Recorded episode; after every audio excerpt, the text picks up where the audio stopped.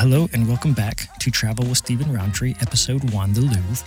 Uh, we are broadcasting live from the Tuileries Gardens, which many travelers refer to as the Louvre's front yard. But before we start, uh, however, I would like to take some time from you, if you'd be so generous enough, to introduce you to some of my new friends. If they'll have me as new friends, because as Stephen Roundtree Travel, we are about combining the tourist destinations with authentic culture. And authentic culture means you have to find the locals. Case in point, here in the Tuileries Gardens, which is a bit packed today, we have Parisian locals doing what Parisians do better than any other culture in the world, and that is nothing. Nobody does nothing better than Parisians do nothing. Any one culture can do something with style music, dance, traditional garb, but only Parisians can do nothing with style. Let us just examine how well Parisians do nothing with a quick, impromptu, case study of all the somethings that Parisians put into their nothing. Take this one random portrait of real time Parisians hanging outside of my window here, this pop up studio here that the producers at Travel with Stephen Roundtree have set up in the Tuileries Gardens right before my arrival. Just in this one random window, looking out from my studio in Paris, we can see all the somethings that Parisians put into their nothings. Look, this is important because um, it's like my uncle used to say when my cousins and I would do something stupid or dangerous or both at the ranch. Like when we used to jump into the Brahman bullpen and slap it on the butt and then run from it and then jump headfirst over the barbed wire to escape it. And he would end his short lectures with, I can tell it to you, but I can't learn it for you. So let's learn and not just be told from these random real time portraits of real life Parisians being real life Parisians. Let's absorb how they cram all that nothing gram. I want to start with my friend Claude.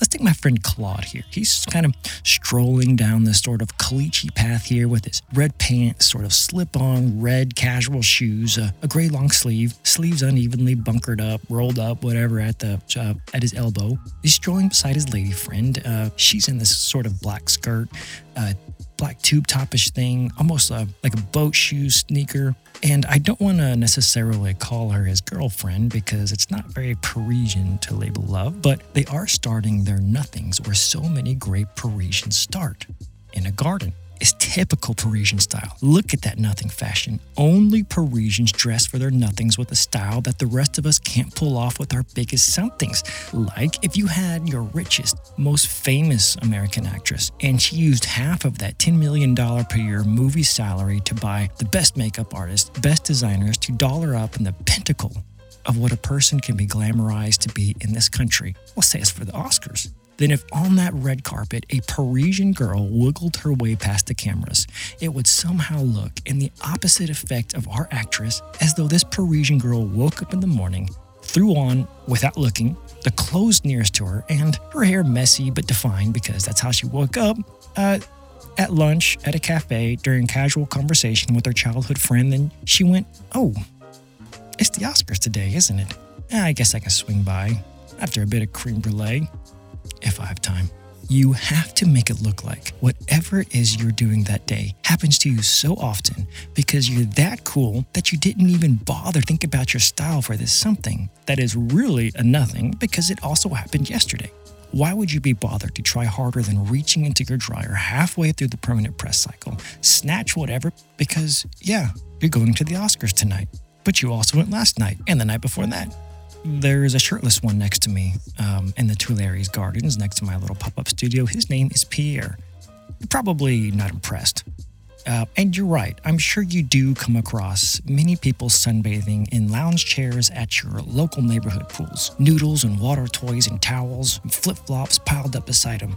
Yes, but is your neighborhood pool in the front yard of a fortress turned French king castle turned world's most famous museum? Is the security for where you sunbathe inside a glass pyramid, which secretly marks the spot of the Holy Grail? That's why I tell you how I combine the tourist sites, which, let's face it, you are going to see anyway. That's how I combine them with authentic culture, like how a Parisian strolls a path with more style than an Oscar nominee walks a red carpet. And we're going to start with one of the most visited tourist destinations in Europe, the Louvre. So let's talk about how Stephen Roundtree does the Louvre, and then we'll talk about the why. Here is my travel trail through Paris based around the Louvre.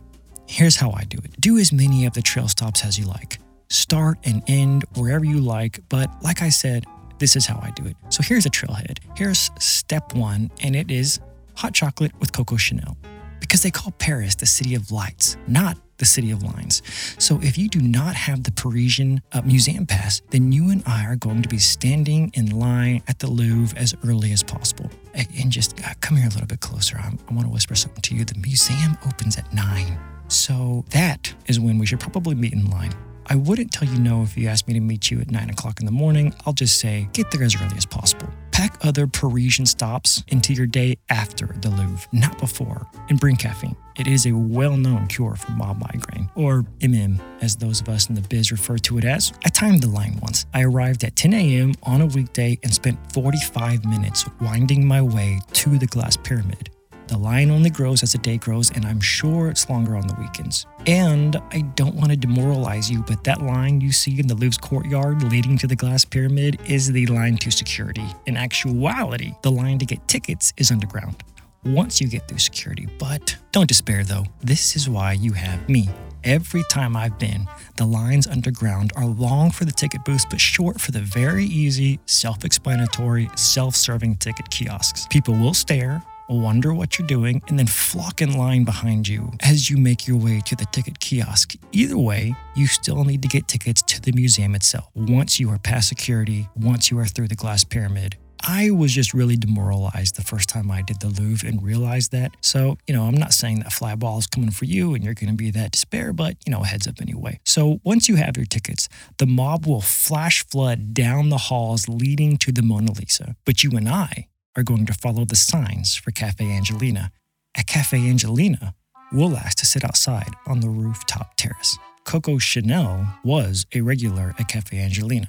And now that they have one at the Louvre, we're going to order a hot chocolate for her, and we're all going to share it while we look out over the Tuileries Gardens and the Eiffel Tower in the distance on a clear day, and upon the Arc de Triomphe de Carrousel, which, by the way, was the shooting location for the movie Funny Face. Uh, the scene where Audrey Hepburn took the pictures with the balloons It's that sort of mini Arc de Triomphe that separates the Louvre from the gardens. Anyway, those photos, as shown in the movie, is why I say when people ask, and I'm not being smug, when I say the best camera is the one that you've got. You know, if tomorrow tomorrow some digital camera company had a press release that they had some super duper new digital camera, and if the picture that they inserted into that article as a sample of what this new camera could do had the same picture quality as the intro scene of Breakfast at Tiffany's in terms of color quality, people would lose their minds, including me.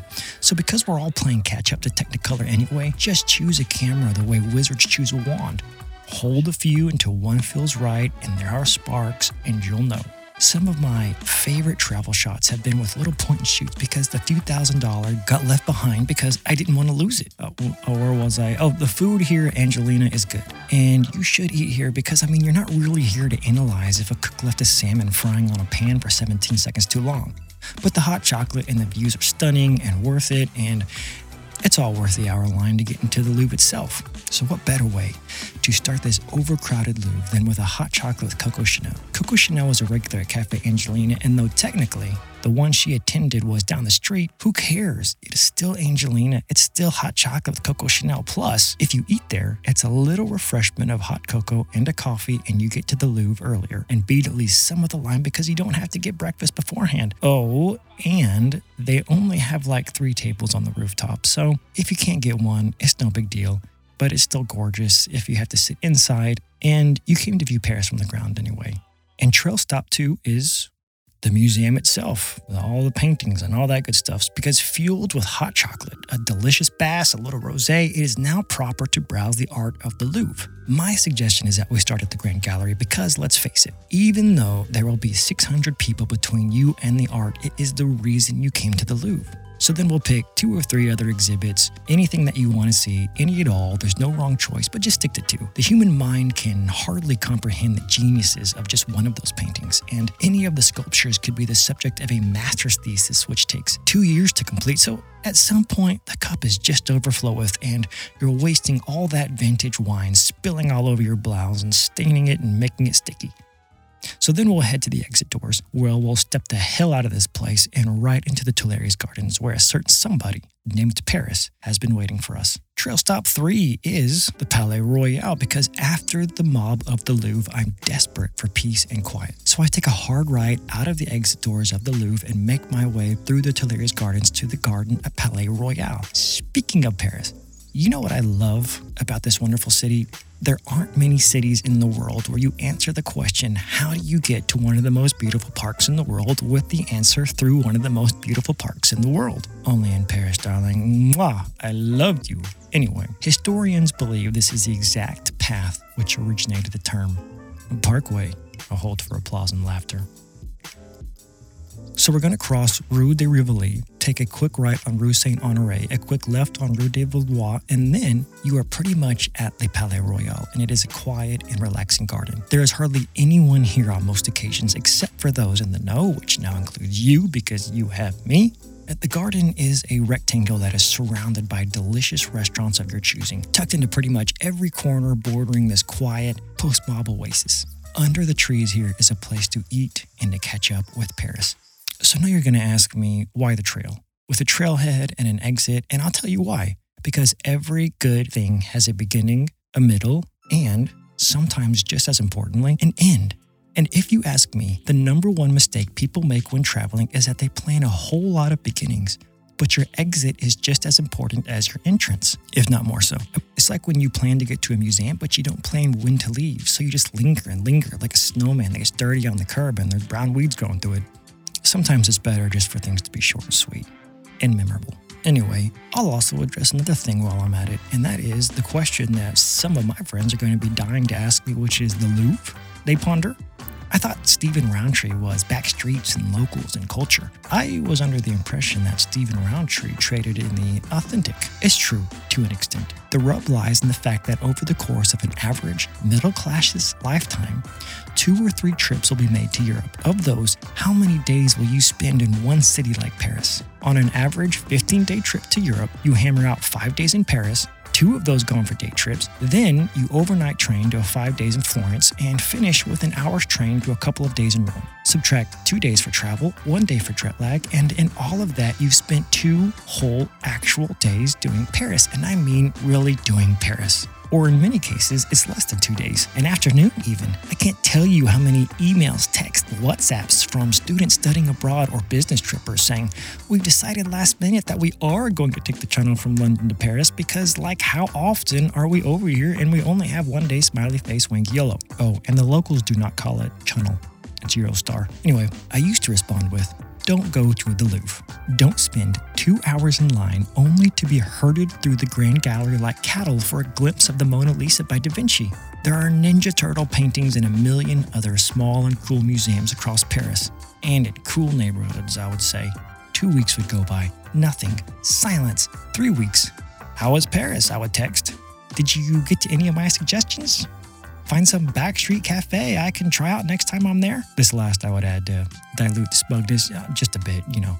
And they would say, oh, uh, oh, you know, we only had an afternoon, or, uh, well, you know, we only really had a day in Paris. And the other two days we had day trips planned. And so, you know, we really just couldn't do Paris without doing the Louvre. And then once we were done with that, you know, we, we, we wanted to go up to the Eiffel Tower and then, you know, and then it was time to leave and that was their time in the most romantic city in the world. First, I don't want anyone to think that I don't think the channel isn't cool.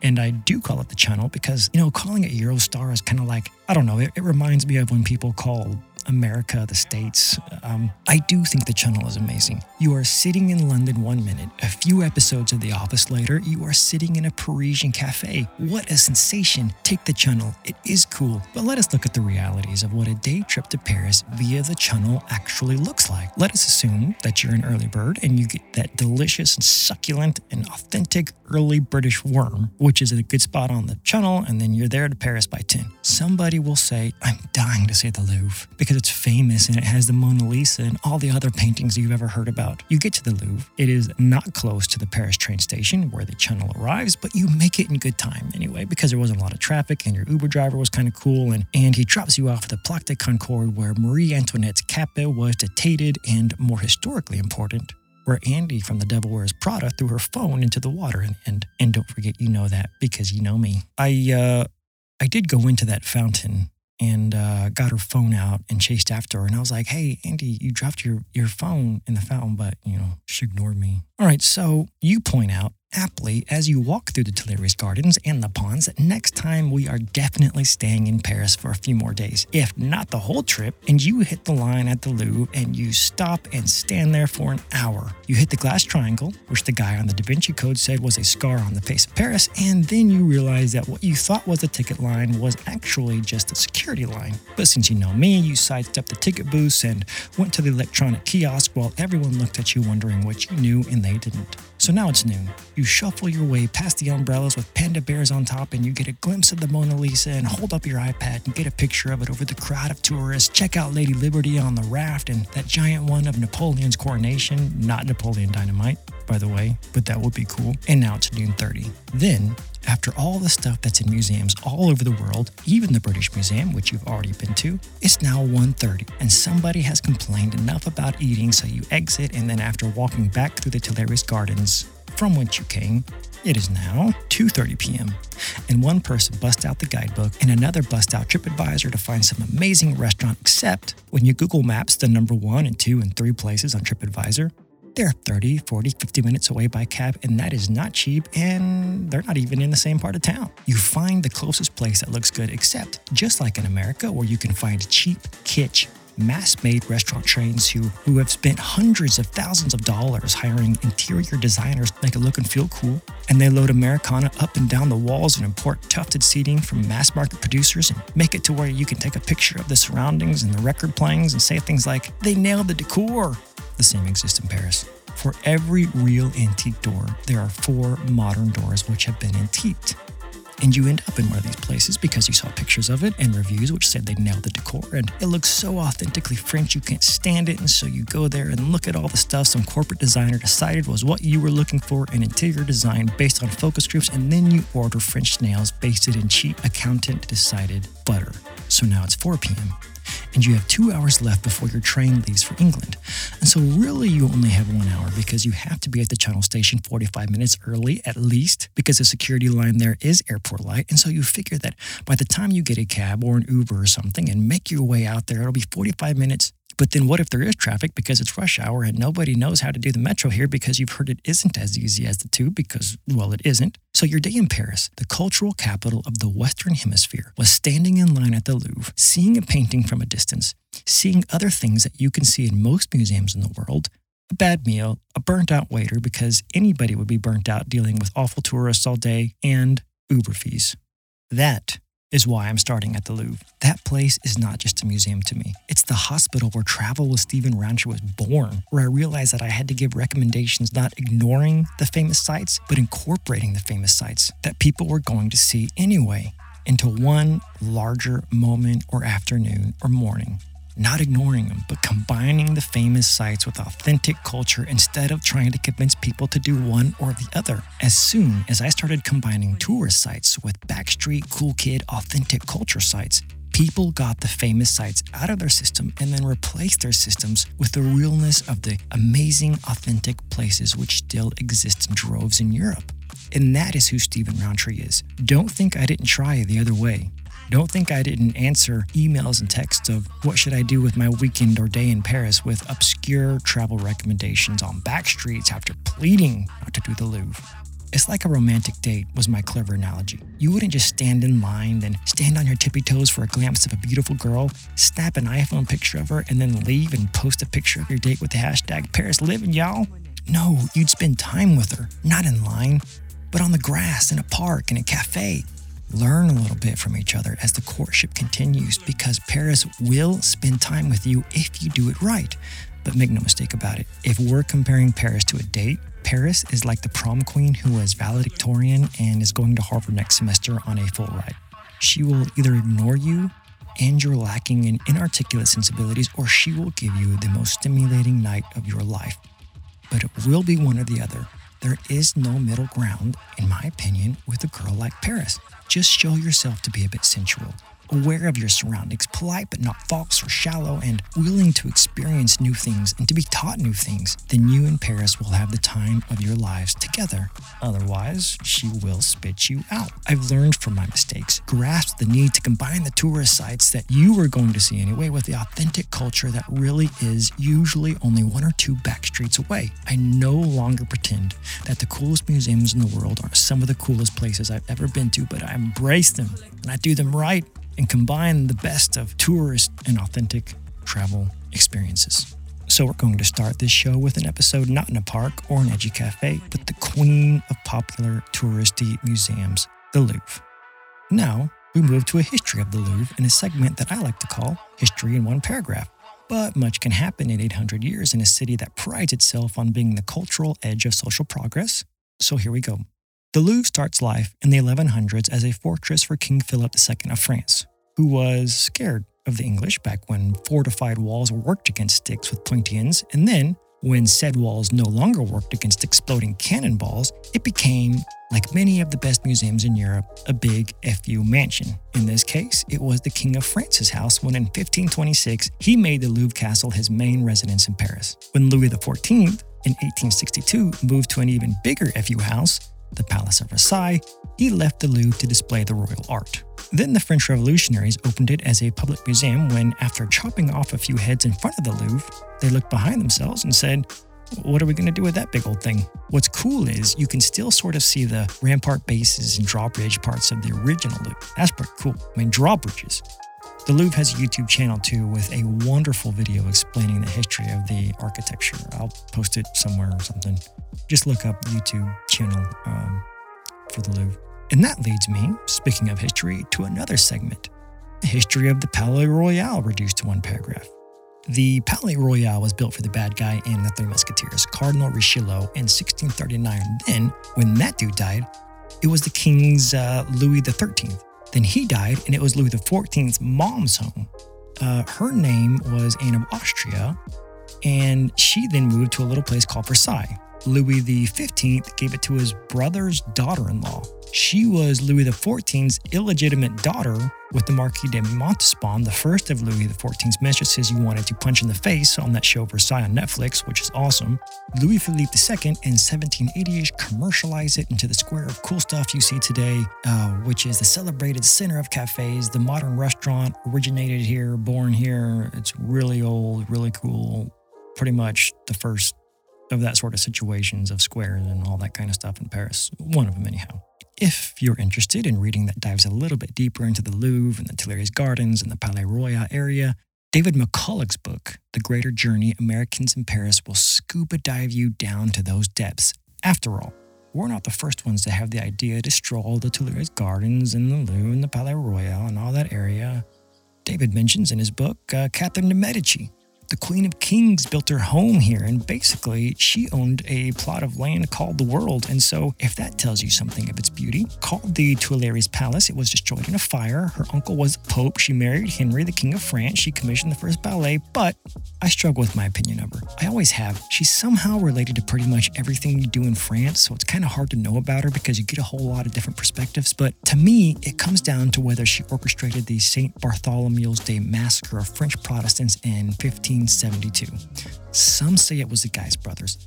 I really don't know. I did read a sensational novel on this uh, recently called The Column of Fire by Ken Follett, which was a great insight into the realities of living at the time. And I've always thought it was funny how only fiction can put you into someone else's reality. That's why it's so important to always be reading fiction. Anyway, also Oliver Wendell Holmes, notable poet and physician, wrote The Palais Royal was the great center of luxury and splendor of Paris, and that the Palais Royal was to Paris what Paris was to Europe. Let's see, who else did David mention? Uh, American painter George Healy did a portrait of King Louis Philippe in the Tuileries Gardens. Tom Thumb and P.T. Barnum strolled here. Harriet Beecher Stowe, who wrote Uncle Tom's Cabin, wrote in her journal at the Tuileries Gardens.